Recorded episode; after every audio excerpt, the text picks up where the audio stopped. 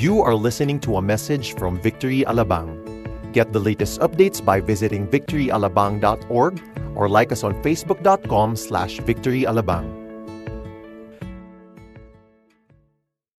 This guy is one of our campus ministers. He is uh, right now um, doing ministry in uh, Laguna. He's a campus minister, and I, I hope that you are familiar that more than anything else, um, our ministry thrive in uh, leadership development, and this is the reason why uh, we've been around for the past 33 years because uh, every single year we train uh, the future leaders of uh, really of, of our ministry and, and of our country. So without uh, further ado, uh, one of our campus ministers in uh, Every Nation campus, Erwin Ortiz. Thank you, Pastor Ryan. Thank you. All right. So, good evening, everyone. All right. Thank you for your overwhelming response. Gusto ko rin introduce sa inyo yung team namin dito sa Every Nation Campus, Alabang. Okay na ba? So, yun. Uh, actually, all of us, uh, as Every Nation Campus, we prepare students for leadership, integrity, faith, and excellence. Because we believe the youth is the hope of our nation. Naniniwala po ba kayo that the youth is the hope of our nation? So may mga linalanlan, di ba? So, uh, homong year na you believe that your children is the hope of this nation. I hope na we believe that our children is the the hope of our nation. And I really truly believe that's why we have to disciple the next generation. Because if we don't disciple them, the world will disciple them. ISIS will disciple them. LGBT will disciple them. That is why it is so crucial. That's why we have to be more aggressive, aggressive to the world. Kasi kung di tayo maging agresibo, mas maging agresibo ang mundo. That is why we have to share the gospel to them. We have to disciple the next generation. We have to disciple our children. And thank you for all the parents here. Thank you for sharing the gospel to your, to your children. And for some of you, it's not too late. Let's share the gospel. Let's, let's disciple our children. This is, a call for each and every one of us. Even you're single, you're a solo parent, you are called to do this. To honor God and to make disciples. Not only us, not only the pastors or the campus missionary, all of us. God is not requesting us, He's commanding us. Go and make disciples of all nations. And that includes our children. All right? Today, we'll talk about impact. So, what's the meaning of impact? So, the meaning of impact, it, it means influence or move. So, so I just want to share to you before uh, we go to we dive into the Word of God. You know what? That's why the essence of uh, discipling the next generation. Kasi uh, the picture of the next generation is the picture of our children. I repeat, the picture of the next generation is the picture of our children. You know what? Ito, I just want to share to you. Isa sa mga estudyante na dinidisciple natin, isa sa mga highlight na hindi ko po makakalimutan during the victory weekend, sabi niya, uh, for me, ako parang nag-give up na ako sa kanya, but Lord, sabi ko, Lord, kayo na pong bahala sa kanya. And then, nagpe-pray kami during the counseling sa Victory Weekend. Then sabi niya, Lord, maraming salamat. Kasi hindi po kayo namatay on that cross para maging badig ako. Namatay kayo on that cross para maging tunay akong lalaki. You know what? It touched my heart. That's why we have to share the gospel. That's why we have to disciple them. Kasi kung di po natin sila i-disciple, the world will disciple them. That is why this is our job. God is calling us. God made an impact in our life, not only for, for, our, for our generation, but also for the next generation. That is, that is why we have to make an impact in the next generation. Today, we'll talk about the life of Joseph. So, uh, some of us, we know Joseph, Joseph the dreamer. Or who among you, you know the story of Joseph the dreamer? O yun, oh, thank you. May mga nagtaas din ng kamay. Salamat po. Uh, today, we'll talk about yung buhay ni Joseph. What's the impact or move of God in the life of Joseph? So in Genesis 39, verse 2 and 23, the Lord was with Joseph, and be- he became a successful man, and he was in the house, house of his Egyptian master. The keeper of the prison paid no attention to anything that was in Joseph's charge, because the Lord was with him. Whatever he did, the Lord made it succeed. Can we all pray? Lord, thank you for this day. Lord, thank you, oh God, Lord, for using me as your mouthpiece, oh God. Lord, thank you that you are with us right now. Thank you that we feel your presence, God. And I pray that right now, Lord, thank you that your word is living and active, sharper than any two-edged sword. Lord, I pray, Lord, this evening, O God, Lord, at the end of this preaching, O God, Lord, I pray, O God, Lord, what we have seen or heard, we must put into practice, O God. And I pray that right now, we acknowledge that the Holy Spirit is the best teacher, O God. Thank you. In Jesus' mighty name we pray. And everybody says, Amen. Bro, so I'll give you a little background about Joseph. So Joseph uh, is a Hebrew who believes the promises of God, na promises niya kay God, kay uh, Abraham, kay uh, Isaac, and then kay Jacob, which is father niya. And then si Joseph, and he also believes sa dreams na binigay sa kanya ni God, na magbabow down down sa kanya yung mga kapatid niya, and at the same time, magbabow down din yung parents niya. Kaya dun tayo na, dito sa story na ito, dun nagkaroon ng problema. Kasi, siya yung favorite son ni Jacob. So, for some of us, siguro, may, uh, alam natin yung story na na kaya medyo dun na crash down yung buhay ni Joseph kasi kinaingitan siya ng mga kapatid niya. Kumbaga, ikaw paling, uh, oh, so ikaw na yung nakakita ng mga dreams, ikaw ang favorite ng, ni, ng father namin, yari ka ngayon sa amin. Ibebenta ka namin, di ba? So, and, and as we go to the story, so, but the good thing about the, the whole chapter or the whole story of Joseph, the Lord was with him. The Lord was with Joseph. As we can see in chapter 37, God's impact or move in the life of Joseph there uh, there is protection in the midst of persecution. So his brother wants to kill him. We all know that na dahil siya yung favorite, yung mga dreams niya, ganun. But look at the protection of God in the life of Joseph. As we can see in verse 21, di ba? Sabi, in intervention of uh, Reuben, let us not take his life. Pwede na po siyang patayin at that time. Pero the Lord intervened in the life of Joseph. Pwede na pong may mangyari sa kanya, pero God won't allow that. And then in 26, in 37 verse 26, jo, uh, Judas' idea to sell Joseph as a slave. Sabi doon, uh, what profit is it if we kill our brother and conceal his blood? Pwede na pong mamatay ulit si Joseph doon. Pero, hindi po inalaw ulit ni God. And the appearance of the Ishmaelites. Makikita po natin yan sa verse 28. Na, ito lang po, question ko lang eh, parang, nandun sa pit si Joseph, tapos biglang may mga dumaan na Ishmaelites. Hindi ba uh, parang for me that's a question for me. Parang talaga sa parang sakto naman na dumaan yung mga Ishmaelites at naisip nila ibenta. You know what? Because God intervenes in the life of Joseph. Because God protected Joseph. Kasi pwede namang walang dumaan na Ishmaelites that time eh. Ba? Pwede namang walang dumaan, pero bakit may pinadaan? Because the Lord intervened and God protected Joseph. And while reading this verse, and then lastly, the fact that was uh, uh, that he was sold to Potiphar. So uh, as we can see in verse 36, meanwhile the Midianites had sold him in Egypt to Potiphar, an officer of Pharaoh, the captain of the guard. So while reading this verse, bakit ba binenta ng mga kapatid niya kay Potiphar pa? Eh si, po, kay, si Potiphar, kumbaga nowadays, is like general bato na she is the captain of the PNP that time.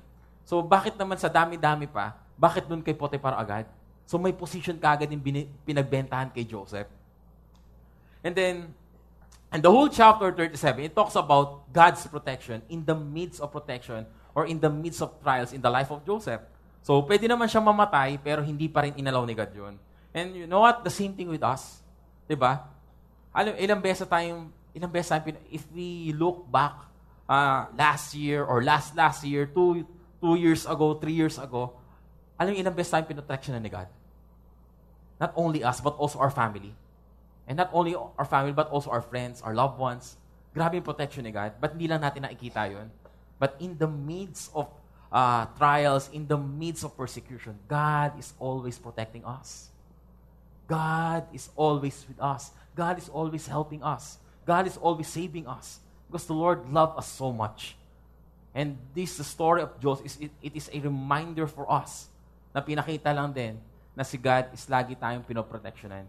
Yun nga lang, some of us, hindi lang natin nakikita or hindi natin napapansin. And the next one is God's impact or move in the life of Joseph. And there, there is promotion in the midst of demotion.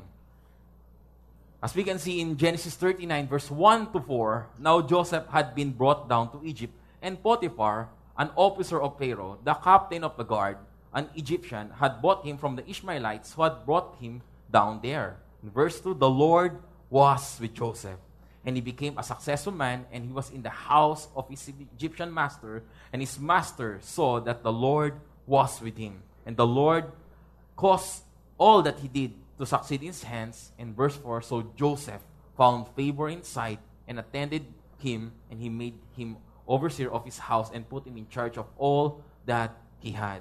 So whatever his hands touched, the Lord prospered it. Ano mang hawakan ng kanyang kamay, pinagpapala ng Panginoon. And I realize in this story, promotion does not come from people. It came from God. Kaya, ano eh, uh, minsan we always think na in promotion makukuha natin sa boss natin. O kaya when pag meron tayong kailangan, lagay, lagay, lag, may, may ilalagay tayo. No what? Hindi nanggagaling sa taong promotion. Ang promotion ang gagaling po sa Panginoon. Because as we can see in the life of Joseph, na si God po ang nag-promote sa kanya. Even people demote him, the Lord promotes him. Amen? All right.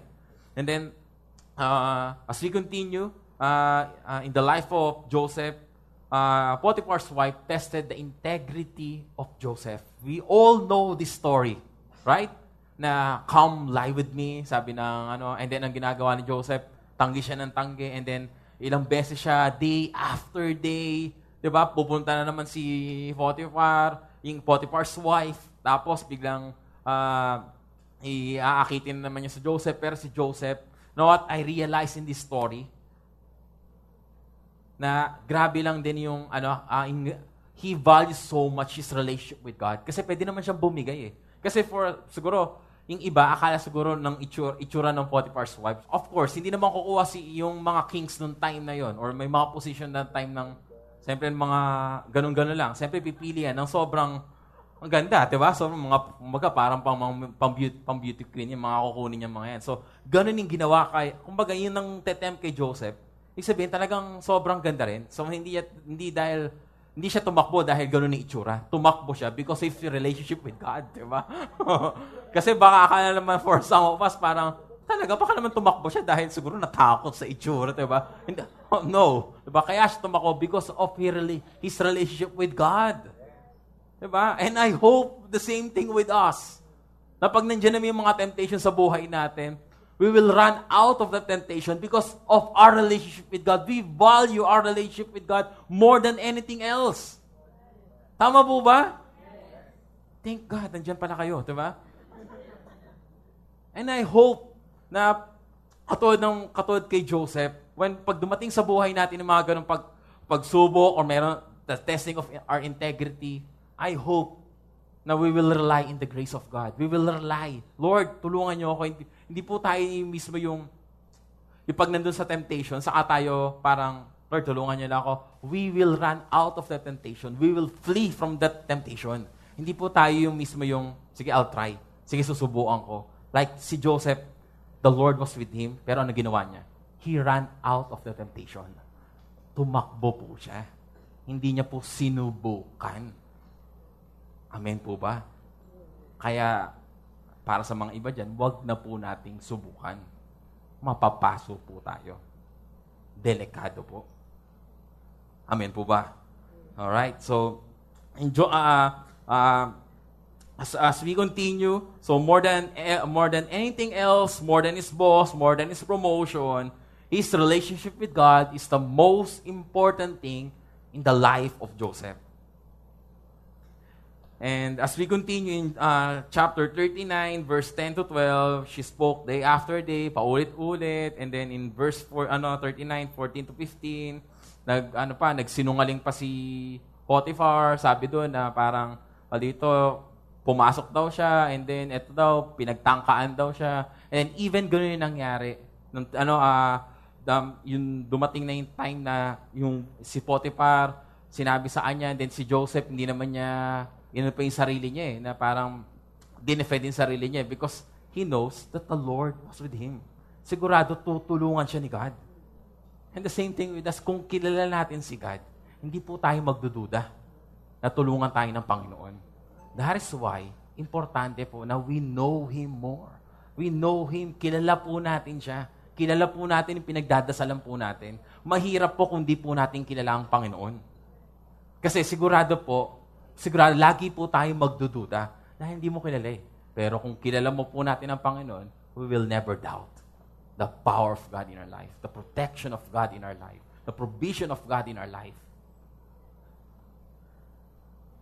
And then in verse 21 and 23, even in the lowest season of his life, ganun yung nangyari, nakulong na si Joseph.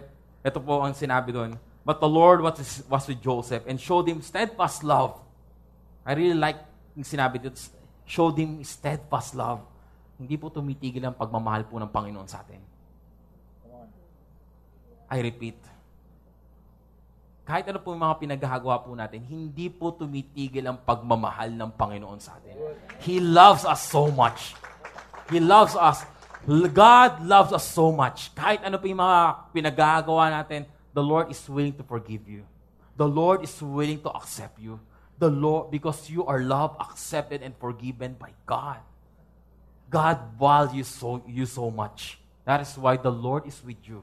Kasi grabe yung pagmamahal niya. That's why he, when He died on that cross, pinakita lamang po niya yung unconditional love for us.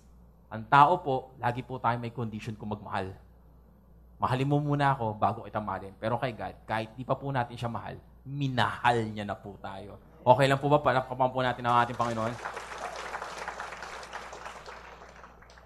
In verse 21 to 23, But the Lord was with Joseph and showed him steadfast love and gave him favor in the sight of the keeper of the prison. And the keeper of the prison, but Joseph, put Joseph in charge of all prisoners who were in the prisons. Whatever was done there, he was the one who did it. The keeper of the prison paid no attention to anything that was Joseph's charged because the Lord was with him. And whatever he did, the Lord made it succeed.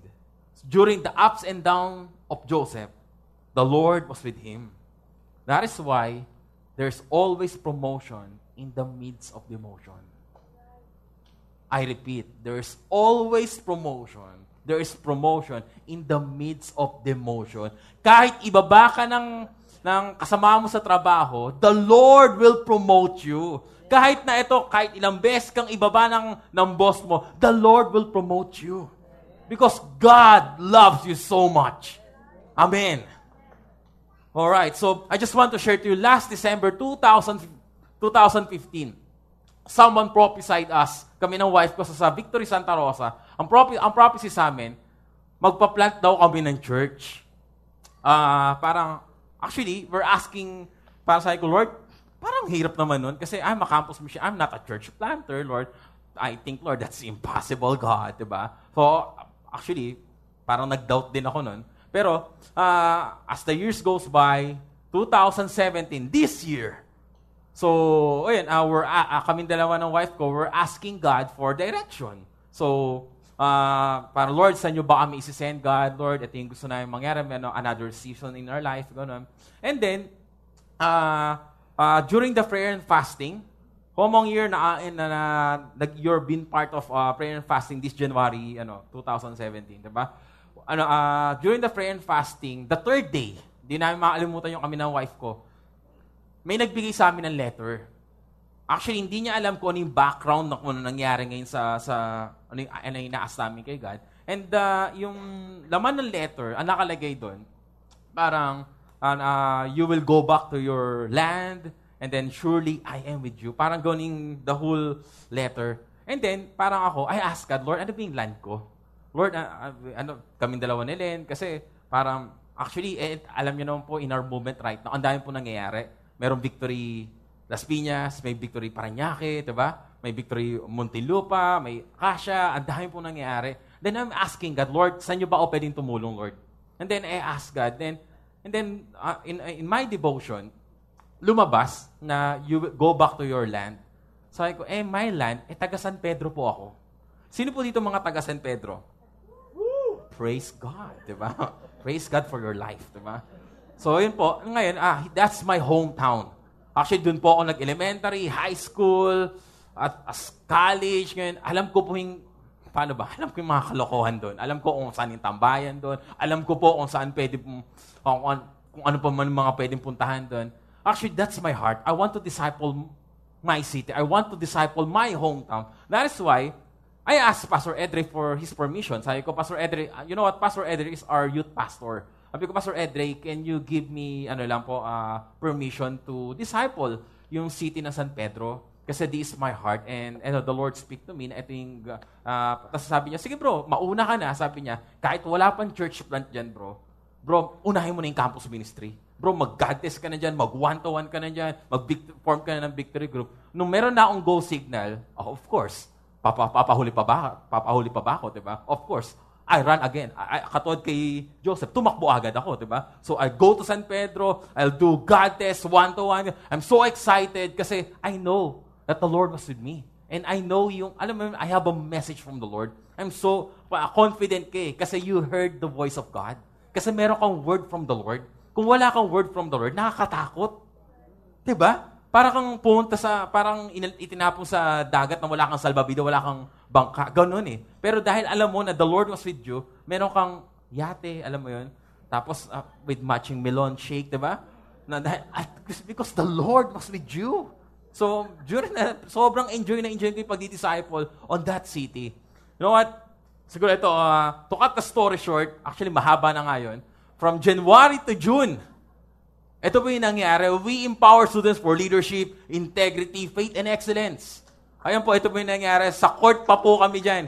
Ito po, uh, nag, meron pa tayong victory groups per campus. Nag, we play basketball with the students. Kahit minsan po, hingal na hingal na ako dahil bibilis ang mga estudyante, di ba? Pero I play basketball with them because we empower students for leadership, integrity, faith, and excellence. We share the gospel in all over that city. You know what? In, in just two days, Naikot po namin buong San Pedro. And nagkaroon po kami ng prayer walk sa bawat campuses doon. And you know what? God opened the doors to all campuses in San Pedro because we have partnership with the mayor. And you know what? This coming June 29, mark your calendar, mga taga San Pedro, or kung di ka man taga San Pedro, you are welcome. Diba? On June 29, we will have our first ever youth service. Come on, praise God. Diba? The Lord was with us. The Lord, not only in Alabang, in Las Piñas, but also in all over the cities, all over the nation, because the Lord was with us. Come on! Kung nasaan ka man ngayon, pwede kang gamitin ng Panginoon. Kung nandiyan ka man sa opisina, ikaw na yung pastor diyan, kapatid. Huwag ka na maghanap ng pastor. Huwag mo nang hintayin si Pastor Ryan. Huwag mo na pong hintayin sila o sino mang pastor. You are the pastor in that campus. You are the campus. You are the pastor in that area. Ikaw na po yung pastor dyan. Come on. The Lord was with you. The same Holy Spirit who works in Pastor Ryan is the same Holy Spirit who can work in your life. Come on, walang pinagkaiba doon. Hindi ibig sabihin ng Holy Spirit ni Pastor Ryan may pakpak na, tapos sa'yo itlog pa lang. Come on! Hindi po ganon. The Holy Spirit, the same Holy Spirit with Pastor Ryan, is the same Holy Spirit can work to each and every one of us. Come on! You know what? Alam niyo po kung sino mag-preach on June 29? So of course, none other than our pastor, Pastor Ryan Kidor. Diba? He will talk about purpose and identity. Hindi pa ba naka-schedule? So just be faithful for what God has called you to do, and promotions will follow. And, then after, as we continue the story, Pharaoh gives authority to Joseph, and Joseph uh, rules over uh, Egypt, nagkaroon ng famine, and then, uh, yun, nagkaroon ng reconciliation sa mga apatid niya. And then, here we go. Let's go to uh, Genesis 50. So, behind of all these things, yung mga nangyari kay Joseph, binenta siya ng mga kapatid niya, ganito, sobrang saktan siya.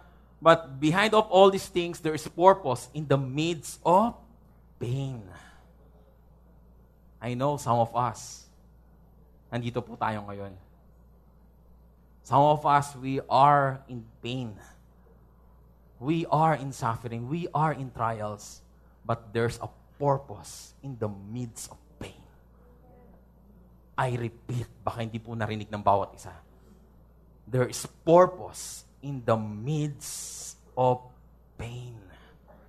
Kahit anumang sakit ang pinagdadaanan mo, merong purpose ang Panginoon sa buhay mo, kapatid. Meron siyang purpose. Hindi ko alam, itanong mo kay God. Diba? so in Genesis 50, verse 15 to 17, when Joseph brothers saw that their father was dead, they said, It may be that Joseph will hate us and pay us back for all the devil that we did to him. So in verse 16, so they went, they, they so they sent a message to Joseph saying, Your father gave this command before he died. So uh, say to Joseph, Please forgive the transgressions of your brothers and their sin because they did evil to you. And now, please forgive the transgressions of the servants of, of the God of your father. Joseph wept when, when they speak to him. And in 18, his brothers also came and fell down before him and said, Behold, we are your servants. Ito yung sinabi ng mga kapatid niya. Pero ito yung sinabi ni Joseph in verse 19. But Joseph said to him, Do not fear, for I am in the place of God. I really like what Joseph says. Sabi niya dito, Do not fear, for I am in the place of God. When was the last time we said this? We are in the place of God. We are in the presence of God. Kailan po natin sinabi na, okay lang, papatawad kita ano, okay lang, kahit na yung mga nag- nagkasala sa atin for how many years.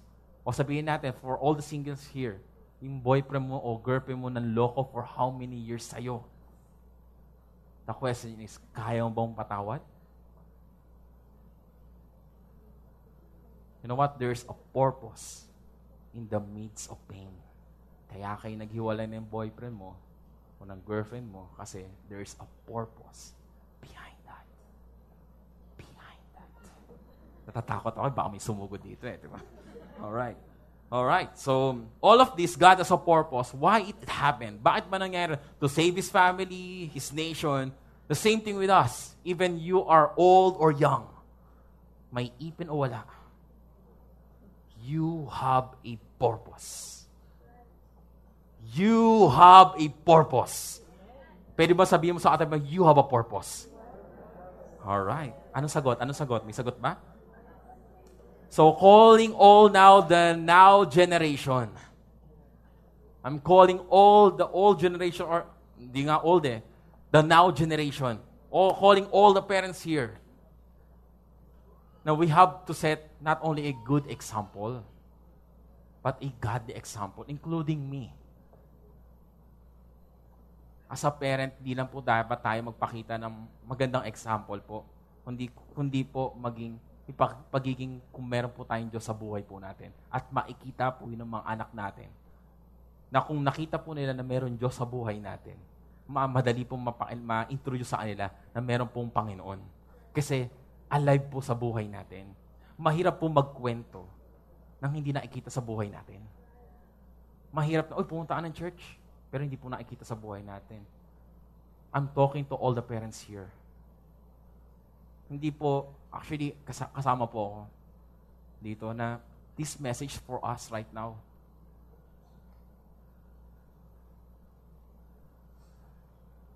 Sa lahat po ng mga magulang dito, na parang we have to set a good, not only, not only a good example, but a godly example for our children. And then, together, kasama po, Pastor Ryan, together with the campus missionaries, salamat po sa mga magulang na nagdi-disciple po na kanilang mga anak.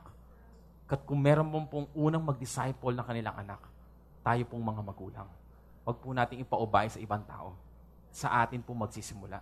At makikita po natin, kapag nagsimula po sa atin, makikita sa buong mundo na meron pong Diyos sa buhay natin as we disciple the next generation. Amen po ba? And then, siguro I just want to share another story. Uh, may isa po sa mga sinis, isa sa mga estudyante na dinidisciple natin. Actually, at the early age pa lamang po, uh, nakilala na po niya si God. Tapos, uh, ngayon, yung bata, parang, ano to dito, uh, at the age of 12, parang ano na kagad, to dito, nag, uh, naghiwalay yung magulang niya. And then, tapos, at age of 13, siya yung nagbabudget kagad ng mga sa bahay nila, tapos siya yung naglilinis ng bahay niya. And then, ha, during the victory group, na do sa sa wife ko noon, eh nasa bahay na namin sila. And then sabi niya, Ate Len, sabi niyo, may purpose si God sa buhay ng bawat tao. Pero bakit ko kaya nakilala si God na mas maaga? Bakit ang hirap ng buhay ko ngayon? Bakit naghiwalay yung magulang ko? You know what? We don't know what to say para to sa batang yun. Kasi po, it breaks our heart. It breaks our heart. Sa mga magulang naghihiwalay. It breaks the heart of your children. That is why po, ngayon, di po, we pray for the children, pinag-pray po namin yung batang yon And then sabi namin, bro, which is, sabi namin, there's a purpose behind this pain. There's a purpose in the midst of your pain. But you know what? God loves you so much. Even na wala kang magulang ngayon, o naghiwalay man, hindi mo kasama yung tatay mo, you have a heavenly Father who loves you so much, who will never leave you, who will never forsake you, naiwan ka man ng mga magulang mo, but God will never leave you. God will never forsake you. Come on. Diba? As we continue, in verse 50, 20 to 21, As for you, you meant evil against me, but God meant it for good. I really like this verse. You, you intend to harm me, in other translations, but God intended for good. To bring it about that many people should be kept alive as they are today. So do not fear. I will provide for you and your little ones. Those he comforted them, comforted them, and spoke kindly to them. Sometimes when we are in the lowest peak of our life, we always think na it will harm us. Hindi po makakatulong sa atin, diba? You know what? But God intended for good. Kaya po tayo nilalagay ng Panginoon sa baba. Para kung malaglag man po tayo, alam po natin ang itsura ng baba. Hindi po tayo ganun mabigla sa pagkasakit po. Na God intended to harm, ano, uh, you intend to harm me, but God in, intended for good. Ano man yung mga nangyayari po sa buhay natin, God has a purpose behind all those things. Meron pong purpose. Meron po yun. As I continue, and uh, a final word of encouragement for all of us. Every step we, uh, we take, every move we make, God is in the business of protecting us, promoting us, and giving us a purpose. For, not for our glory, but for His glory. Can we all stand right now? Well, the bottom line is, in, in the whole, in the story of uh, Joseph, the Lord was with him. The Lord was with him in slavery. The Lord was with him in persecution. The Lord was with him in prison. The Lord was with Joseph. And all of this suffering has a definite end. Meron pong katapusan ng mga, mga pinagdadaanan po natin. All of those uh, trials, persecution, meron pong katapusan. Even in our ups and downs, know what? The Lord is always with us. The Lord will never leave us. The Lord will never forsake us. Katulad po ng sinabi sa Matthew 28, Surely I am with you Sure po yun. It is certain. Sigurado po. Pag sinabi po ng Panginoon, sigurado po. Ang tao, sigurado po, hindi po, pwede magsisinungaling po tayo. Pero ang Panginoon, He cannot lie. The God that we are serving, He cannot lie. Pag sinabi niya, surely I am with you, surely God is with you, kapatid. Come on. And even though we walk to the valley of shadow of death, we will not fear. You know why? Because the Lord is with us. Even right now, you are walking in the valley of the shadow of death. Huwag kang matakot, kapatid. Because the Lord is with you. Lord always with you, in you, and in through you, and for you. Hindi ko alam kung ano pinagdadaanan mo ngayon. But one thing is for sure, kasama mo ang Panginoon, kapatid. Tama po ba? Alright. Sige po, palakpakan po natin ang Panginoon. And lastly, in Romans 8, verse 39, For I am convinced that neither death nor life, nor angels nor demons, neither the present nor the future, nor anything else in creation will be able to separate us from the love of God in Christ Jesus our Lord. Come on! No one and nothing will be able to separate us from the love of our Lord Jesus Christ. Wala pong makapag-iiwalay sa pagmamahal po ng Panginoon sa atin. No one else. Come on.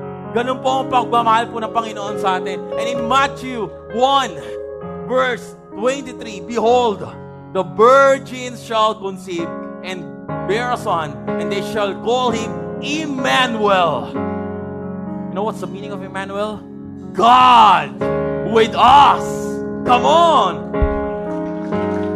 You know what? In the Old Testament, God all God, God used one man to save the nation. Si Jo katulad ni Joseph. But you know what? Right now, God can use each and every one of us. You know why? Because God is with us. We can have an impact to the world because the Lord is with us. Because the Lord is with us, in us, and in through us. God is for us. And the same thing with the next generation. God is for the next generation. God is for your children. Come on! Hindi lang po po puro sa atin. Hindi lang po para sa atin. Para din po sa mga anak po natin. Ganun po ang pagmamahal ng Panginoon. Hindi po tumitigil sa ating henerasyon. Pat, pati po sa susunod na henerasyon at sa susunod na susunod ng mga henerasyon. Ganyan po ang pagmamahal ng Panginoon.